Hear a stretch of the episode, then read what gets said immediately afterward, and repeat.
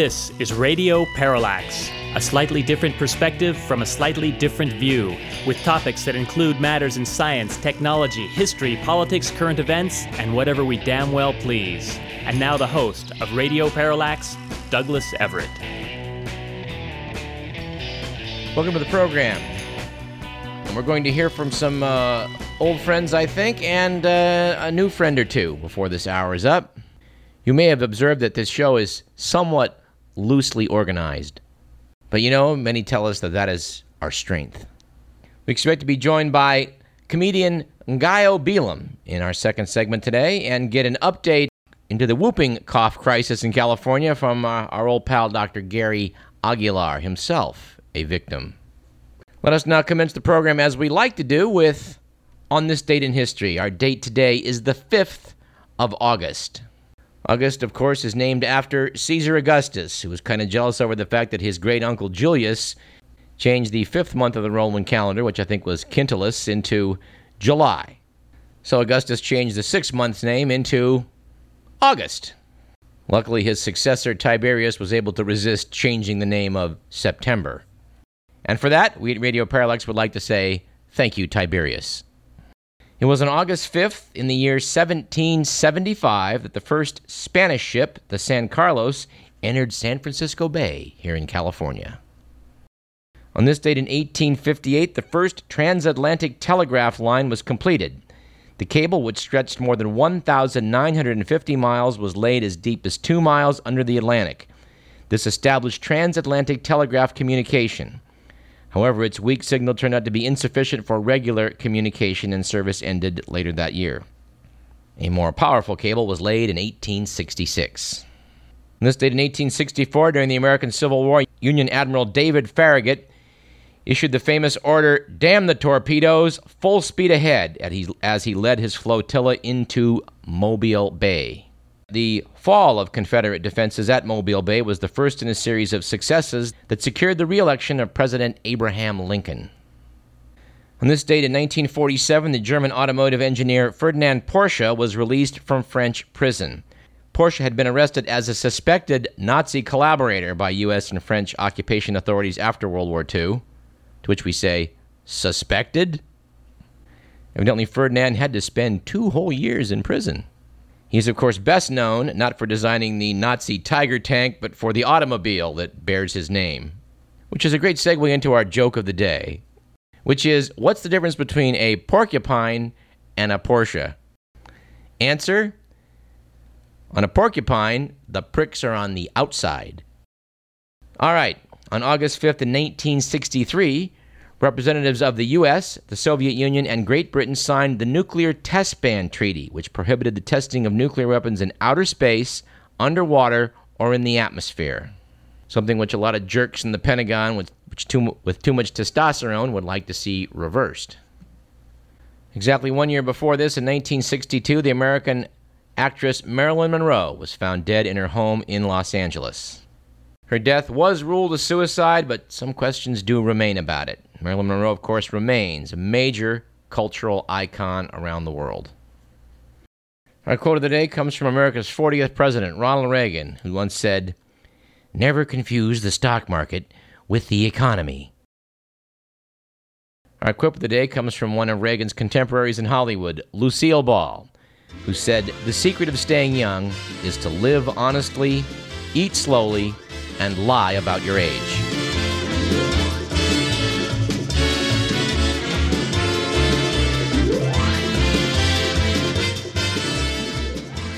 We have a backlog of stats of the day, so let's do a few. Here's one from a few months ago. According to the Washington Post, a grand, a grand total of 62 federal oil rig inspectors are assigned to cover the 4,000 rigs out in the Gulf of Mexico. Seven more than in 1985 when there were a tenth as many. And you know, that makes me a bit nervous. With so few inspectors, why, something bad could happen. Also, according to the Washington Post, nearly 40% of American doctors are age 55 or older. Their expected retirements over the next decade, along with those of nurses, will create a shortfall of hundreds of thousands of healthcare professionals by 2020. Of course, I have an idea. Why don't we start paying our doctors what we pay our lawyers? Average doctor in America makes, I think, like, what is it? We did this a while ago, Mr. McMillan, like 75 bucks an hour, I think. Whereas the lawyers I know seem to be pulling down to more like 300. But of course, they do such good work. According to the Chicago Tribune, China now has 253 million citizens with internet access compared to 223 million here in the U.S. Here's one we're sad to report. According to iVillage, 63% of married women in the U.S. say they would prefer to watch a movie, read a book, or catch an extra hour of sleep rather than have sex with their husbands. And no, we have no data about how they responded to that question as regards to sex with other people. Here's a happy stat. The number of operational warheads in the U.S. Here's a happy stat. The number of operational warheads in the U.S. nuclear stockpile, according to the Pentagon, is down from a peak of 31,000 weapons in 1967. The Bulletin of the Atomic Scientists estimate that in 2009, Russia had 4,800 operational warheads. Of course, the Soviet arsenal had topped out at around 45,000 weapons in 1986. The new Strategic Arms Reduction Treaty would limit both countries to 1,550 operational warheads each, which is plenty. We at Radio Parallax find that sort of thing very encouraging, especially when you read, as you as we did on Sunday, that the U.S. military is on the verge of activating a partial missile shield over southern Europe which is alleged to be part of an intensifying global effort to build defenses against Iranian missiles, which is BS. But uh, Pentagon officials say they're nearing a deal to establish a key radar ground station, probably in Turkey or Bulgaria. And if you believe the U.S. is interested in protecting Bulgaria from Iranian missiles, I have a bridge we need to talk about uh, wheeling and dealing over. Let's do a few more. According to the New York Times, over the course of his or her lifetime, the average American stands a 1 in 5,552 chance of dying in a plane crash. That includes small private planes. Your lifetime odds of dying in a car wreck? 1 in 247. And I know we did that one a while ago, but it's worth doing again. Newsweek, which was sold this week, by the way, being that it's kind of on the ropes, and, and badly in need of change. But uh, Newsweek, on its May 24th and 31st edition, had a, a backstory titled, What Should You Really Be Afraid of? giving some odds that are similar to our last statistic, worth pondering. Playing off that last, in 2005, 321 Americans died in airplane accidents. 34,017 died in fatal car crashes. Your odds of being an American killed in a terrorist attack around the world in 2008, well, there were 33 such deaths. In the same year, people who died from the seasonal flu, 36,171. You need to get your flu shot. And of course, in the summer, when we swim in the ocean, we worry about shark attacks, don't we? Well, in 2009, there were 28 such attacks. Compare that to the number of dog bites in the same year 4.5 million. And although Radio Parallax has no national statistics on squirrel bites, I'm sorry to report that the host of this program was bitten not once, but twice by a squirrel this week.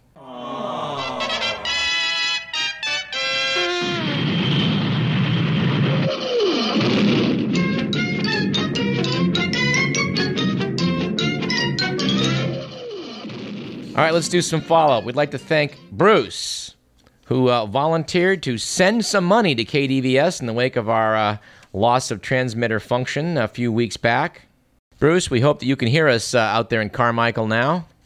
And by the way, KDVS is cautiously optimistic that the uh, Yolo County Board of Supervisors is going to allow to allow an expansion of our uh, tower facilities here in uh, the greater Davis area, which should boost our signal all over Northern California. There'll be a county supervisors meeting next month, and we hope that uh, people will come out and attend that. Show that you support uh, this station, this program, and uh, community radio in general. In fact, we'll try to bring station manager uh, Neil Rude on uh, onto the show before that uh, meeting to talk about you know the importance of your support. Want to add, too, that Bruce was kind enough to send a late uh, donation to the station. We do have an annual pledge drive every April, but uh, we do depend on your support, and we can, believe me, any financial support you want to offer anytime during the year will be gratefully accepted. Bruce, thanks again. I want to note, uh, by way of follow up, that uh, we've bagged on television quite extensively on this program, but watching late night TV uh, this last couple of weeks, I've seen some just excellent science programs about space exploration. We talked to the good people at Jet Propulsion Laboratory about the Cassini mission back in 2005, five years ago. It's still out there working, doing great science, and we'll have to do an update on that in the not too distant future. We'll see if we can't bring uh, Alan Stern onto the show. He's the um, principal investigator of the New Horizons mission to Pluto. We mentioned the fact that it's now past the halfway point out to uh, the dwarf planet at the end of the solar system? Well, that's not exactly correct. Pluto's kind of located at the inner bound, the inner boundary of the Kuiper belt, which is still part of the solar system and, and has been found to contain at least one object so far larger than Pluto itself. There's no doubt more out there. I do want to note uh, also that planetary radio has been part of the KDVS family for the past several years. We've uh, sometimes had insufficient public affairs programming here at UC Davis, at least in terms of uh, locally produced shows. So we were uh, we were re-airing Planetary Radio, which appears on our sister station KUCI at UC Irvine. Currently, however, we do have a program filling the 8:30 to 9:30 a.m. slot on Fridays. That would be Intercourse on Intercourse. Uh, there's some rumors out there that the host of this program will be a guest on that one. We'll see been a great privilege for uh, yours truly to be a part of the KDVS uh, lineup of public affairs programs these past eight years. We've had regular contributions to this program from Franz Kassing, If It's About You, Dr. Andy Jones from Dr. Andy's Poetry and Technology Hour, and both, and both Ron Glick and Richard Estes from Speaking in Tongues. By the way, it's been our privilege for the last year to be rebroadcast on KZFR in Chico, and Mr. McMillan and I enjoyed traveling up to Chico this Saturday to celebrate their 20th birthday party. That was up at uh, Scotty's Landing on the river, and I must say I was ignorant of the fact that uh, the Sacramento River comes a lot closer to Chico than I realized, and it looked like some pretty good swimming out there, so I went and jumped in. But it is a great privilege for Mr. McMillan and I to be heard on two fine community radio stations KDVS and KZFR. Speaking of uh, good organizations, MoveOn.org will be sponsoring an event uh, this coming Tuesday, August 10th. There'll be a rally for a Sacramento event in front of the Federal Building at 5th and I. I want to thank Nancy for her email alerting her of this fact. She asked if we remembered last year when uh, the voices of ordinary Americans were drowned out by a vocal minority of Tea Partiers who spread lies about death panels and the president's birth certificate. Well, yes, we do. it's been noted that this August, it's got to be a little different. And if you want more information on this event, you can contact Michael DeSantis at 443 1618. He's the main organizer for this rally. 443 1618. You know, we haven't gotten to the good, the bad, and the ugly yet. I want to thank another correspondent, Millie, for sending in a, uh, a rendition of that famous theme song. And yes, we're elevating Millie's status from listener to correspondent. Thank you for your help, Millie.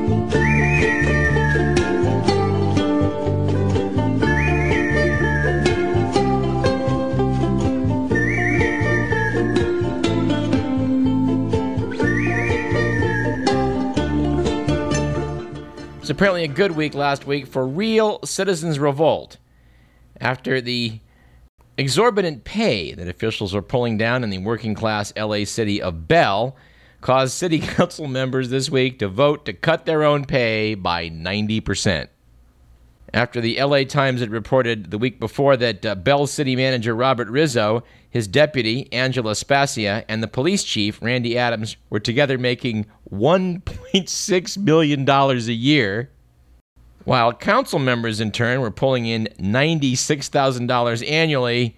Well, the people of Bell got fired up. Apparently, all three officials resigned over the pay fallout. They may be taking extended vacations, though we're uh, pretty sure they can afford it. It was, on the other hand, a bad week for cost saving measures when it was revealed that a cash strapped prison in Argentina had placed a dummy in the watchtower to pose as a guard. This failed to fool at least two of the inmates who figured out that the guard wasn't real, climbed over the fence and wall, and escaped. People, there are some things you just can't skimp on. And it was evidently kind of an ugly week last week for shoppers. When it was revealed that a lawsuit has now been filed against the 99 cents only chain for raising the price of items to $0.9999. Eric Schiffer, the chain CEO, says the 0.0099 increase is a very tiny amount.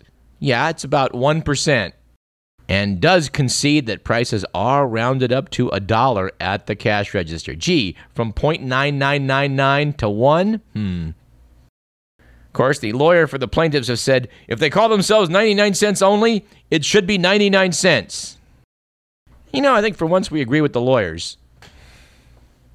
And in a final item that we're not sure whether it's good, bad, or ugly, maybe a little bit of all, maybe a little bit of each, we have this item from the New Yorker. Apparently, movie studios have started using inflatable dolls instead of paid extras for crowd scenes. Apparently, in the new Angelina Jolie action film Salt, 500 dolls were used to simulate a crowd in one scene. You know, after thinking about it, this is both bad and ugly. And I say this having once been a paid movie extra. Probably none of you out there recognized me in the scene in which I appeared with Jeff Bridges in the movie Against All Odds, which is admittedly understandable. It's not only hard to tell that it's me, it's hard to tell that it's an actual human being in the background. That's a story I should tell at greater length someday. Not today, however. We need to take a break pretty soon, but before we do, let's hear from our good friend, Mr. Will Durst, America's foremost political comic.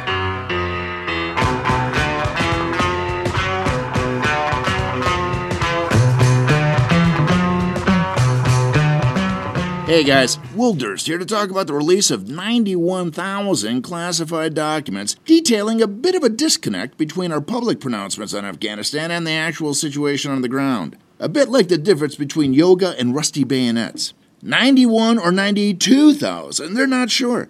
What's a thousand or two documents amongst friends? Well, see, there's your problem. Apparently, we don't have any friends. As it turns out, corruption is endemic. Our allies aren't always working on our side. The fighting isn't going all that well, and a halfway decent deep dish pizza crust remains a concept the Afghanis seem unable or unwilling to comprehend. Not to mention democracy. The upshot of it all, we've been there eight years, and it's starting to make a quagmire look like a refreshing dip in a cool pool with buckets of frosty beer within reach and cold cucumber slices on your eyes. Pakistan officials dispute claims their intelligence agency is collaborating with the Taliban. These allegations are always repeated. Hmm, wonder why. Maybe because they're true? Just like those silly allegations about the sun rising in the east. A few congressmen are already sharpening their budget scalpels, wondering how we could throw Pakistan a billion a year in foreign aid while they help insurgents in Afghanistan. With friends like these, who needs enemy combatants? As one would expect, the administration is playing down the revelations. Nothing new here, everything generally known. Yeah, just not generally known by the general public. White House officials are hoping to use the leaks to pressure Pakistan to play nice. Yeah, dream on. As they say in Animal House, if I were us, I'd be leaving. This is not a winnable war. We have other things on our mind. The Taliban has won on theirs, and it's not perfecting a recipe for deep dish pizza crust. For Radio Parallax, I'm Will Durst.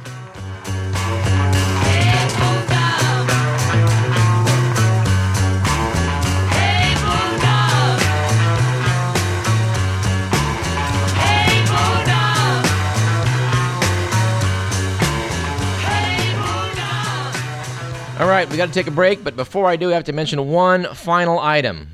The most famous member of America's most famous outlaw biker gang has now become an advocate for highway safety. Writing in the Los Angeles Times, Susan Carpenter said that, yes, Sonny Barger, who helped found the Oakland chapter of the Hells Angels in 1957, still rides his own bike 25,000 miles a year, but the ex con sees so many wannabes out there that it worries him. Barger's taken note of the fact that nationwide motorcycle fatalities have, have risen for 11 consecutive years. He says everybody wants to be a motorcycle rider today, and they're getting killed. So, although the Hells Angels have never been known as law abiders, Barger's new book, Let's Ride, is a how to guide loaded with road rules.